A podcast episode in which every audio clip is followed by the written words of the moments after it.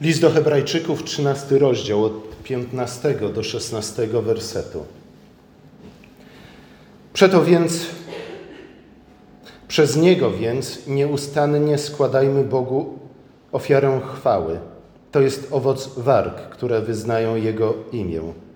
Nie zapominajcie też o dobroczynności i udzielaniu dóbr, takie bowiem ofiary podobają się Bogu. Oto Słowo Boże. Autor listu do Hebrajczyków poświęca ostatni rozdział, czyli trzynasty rozdział, na opisanie podstawowych zasad życia chrześcijańskiego. Tutaj warto pamiętać o całym kontekście listu, a przede wszystkim o tym, że adresatami listu do Hebrajczyków są chrześcijanie pochodzenia żydowskiego, którzy w Chrystusie rozpoznali obiecanego Mesjasza, którzy doświadczyli już prześladowań za swoją wiarę, a w przyszłości doświadczą ich w jeszcze większym stopniu. W ich życiu spełniło się to, co Jezus zapowiedział w Ewangelii, że ci, którzy pójdą za Nim, zostaną wyrzuceni z synagogi, odwrócą się od nich rodziny, zabiorą im majątki i tak dalej, i tak.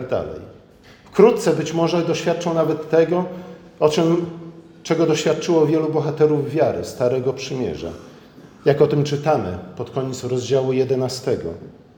Jeszcze inni, pisze autor, doświadczyli szyderstw, chłosty, kajdan, więzienia. Kamienowano ich, przeżynano piłą, ścinano mieczem, tułali się w owczych skórach i kozich, cierpieli niedostatek, ucisk, poniewierkę. Świat nie był ich godny. Błądzili po miejscach pustynnych, po górach, po jaskiniach i rozpadlinach ziemi. Właśnie wobec tych prześladowań autor listu zachęca adresatów do wytrwałej śmiałości, o czym była zresztą mowa już tydzień temu. Nie poprzestaje jednak na dopingowaniu ich, nie mówi, och, dacie radę, ale właśnie na końcu listu daje im praktyczne rady, w jaki sposób mają dać radę. Rady, które mają im pomóc pozostać wiernym, czy też wiernie zachować wiarę nawet w obliczu prześladowań, które ich na pewno spotkają. I rozpoczyna ten rozdział, trzynasty rozdział od słów Niech trwa braterska miłość.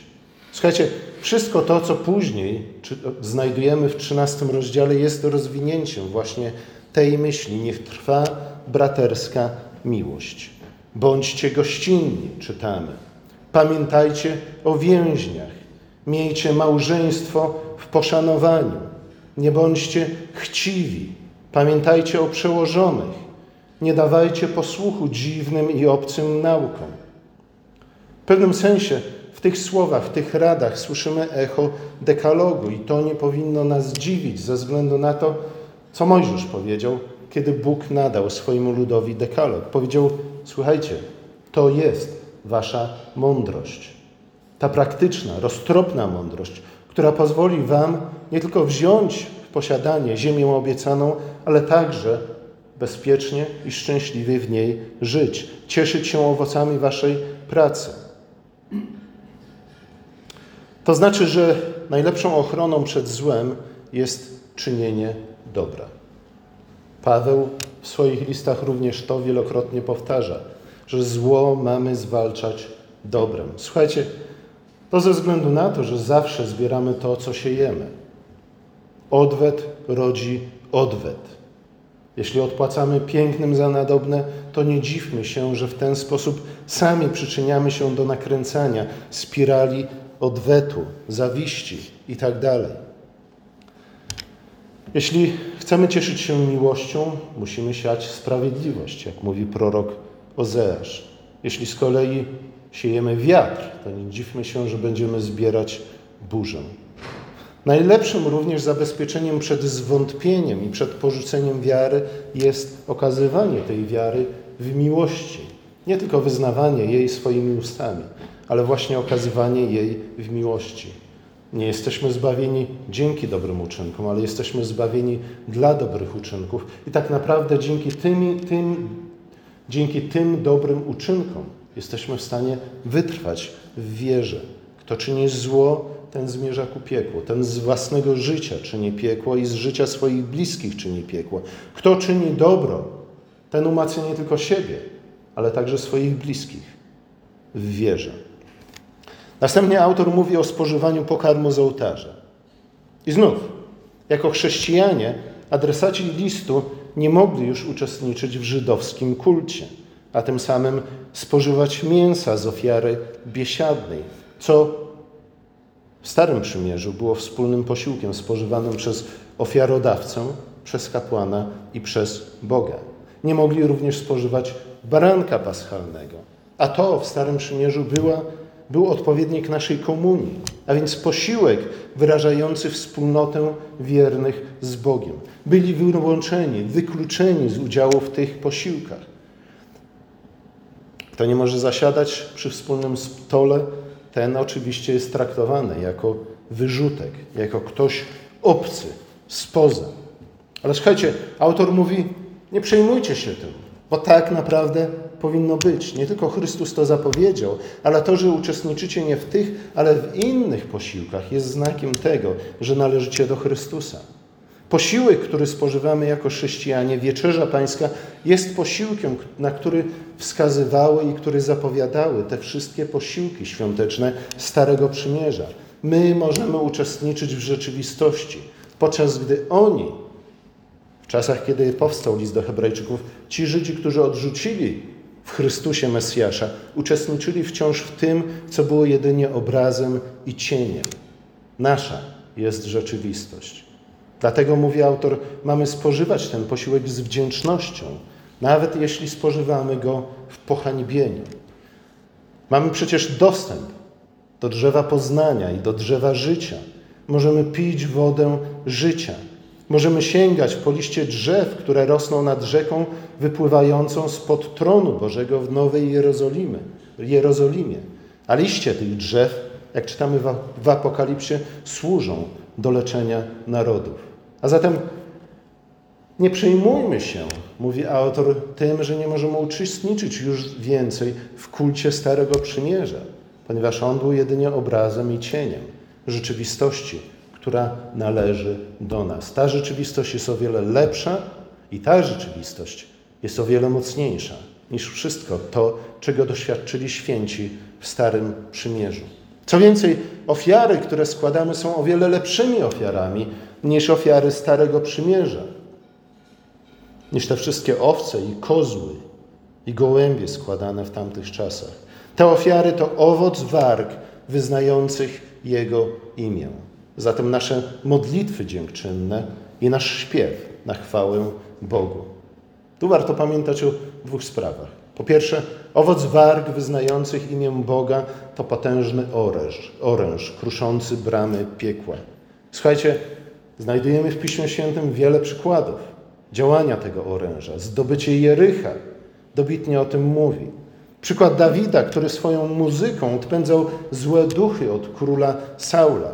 Podobnie w czasach króla Jehoszafata, kiedy Moabici i Amonici zaatakowali lud Boży, zostali pobici przez armię Lewitów śpiewających psalmy.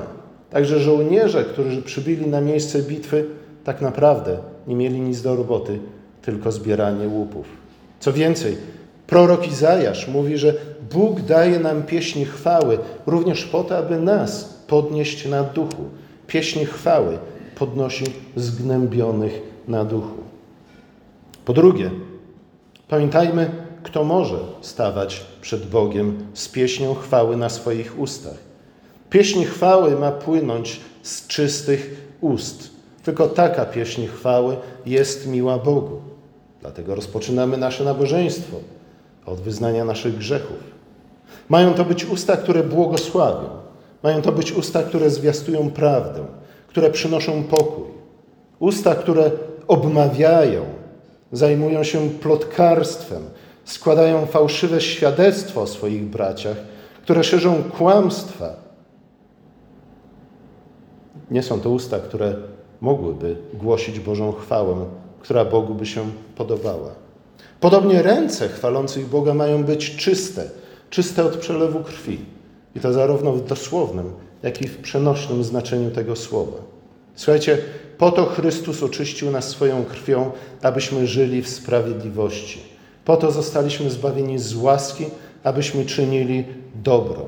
Po to obmył nas z grzechów, abyśmy nie tarzali się ponownie w błocie i nie wracali do swoich wymiocin. Kult i etyka muszą iść ramię w ramię. Tam, gdzie te dwa są rozłączone z sobą, tam kult przynosi przekleństwo zamiast błogosławieństwa. W pewnym sensie lepiej jest dla człowieka nikczemnego, żeby nie stawiał, nie stawał przed Bogiem i nie śpiewał mu pieśń, pieśni chwały, ponieważ w ten sposób prowokuje Boga do gniewu. Do drzewa życia, jak czytamy w Apokalipsie, nie mają dostępu cudzołożnicy, mordercy, bałwochwalcy i ci, którzy miłują kłamstwo.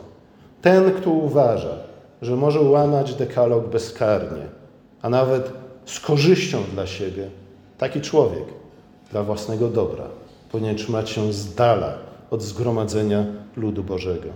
Kto kocha grzech, ten nie ma czego szukać we wspólnocie wielbiących Boga. W końcu autor listu jeszcze raz przypomina: nie zapominajcie o czynieniu dobra. I słuchajcie, w pewnym sensie to są, to są bardzo intrygujące słowa, bo każdy z nas twierdzi, że zależy mu na dobru, że kocha dobro i że czyni dobro. Słuchajcie, nawet Hitler i Stalin tak twierdzili, nawet Pol Pot i Mao tak twierdzili, że wszystko, co czynili, czynili dla dobra wspólnego. Nawet Jean-Jacques Rousseau, nasz, nasz ukochany Francuz, tak twierdził, kiedy oddawał swoje dzieci do sierocińca. Słuchajcie, każdy twierdzi, że zależy mu na dobru, każdy kocha dobro. Jeszcze żaden polityk nie stawał do kampanii wyborczej mówiąc, słuchajcie, uczynię wszelkie zło, jakie będę w stanie i dlatego głosujcie na mnie. Nie. Wszyscy jesteśmy hipokrytami. A jednak okazuje się, że łatwo przychodzi nam zapominanie o czynieniu dobra. I dlatego autor listu do Hebrajczyków przypomina nam to, co w pewnym sensie jest oczywiste, a o czym nie tak łatwo przychodzi nam zapominać. Stąd wynikają dwa wnioski. Po pierwsze, nie wystarczy mówić o dobru, by być dobrym człowiekiem. Niby rzecz oczywista, ale jak często Pismo Święte podnosi tę kwestię. Nie ten, który mówi, Panie, Panie, ale ten, który czyni Jego wolę. Wiara, której nie towarzyszą dobre uczynki, jest wiarą demoniczną, która sprowadza piekło na ziemię, zamiast przybliżać Królestwo Boże. Słuchajcie, jedna z największych zbrodni w historii ludzkości popełniono w imię dobra, a zwłaszcza w imię tak zwanego wspólnego dobra. Moglibyśmy tutaj mnożyć przykłady. Jeśli mówimy, że kochamy dobro, czyńmy je. Słuchajcie, nie chodzi tu o jakieś wielkie dobro. Chodzi o małe dobro, o dobro, na jakie nas stać. I nikt z nas nie może powiedzieć, że nie stać go na czynienie żadnego dobra, choćby najmniejszego. Każdego z nas stać na drobną uprzejmość, każdego z nas stać na drobną przysługę, każdego z nas stać na drobne słowo wdzięczności, każdego z nas stać na pozdrowienie. Słuchajcie, kiedy widzę dzieci wychowywane w domach chrześcijańskich, które nie znają dwóch podstawowych słów, a może trzech, proszę, dziękuję i dzień dobry, słuchajcie, to mówi nam, jaka będzie przyszłość Kościoła, w którym dzieci są w ten sposób wychowywane. Z takiego drobnego dobra, bowiem czynionego codziennie, wyrasta wielkie dobro. Bez takiego dobrego, do, drobnego dobra spadają na nas potworne rzeczy, a tak naprawdę my sami je na siebie sprowadzamy. A potem jesteśmy zdziwieni. Po drugie, czynienie dobra wzmacnia nas jako jednostki, wzmacnia nas jako wspólnotę.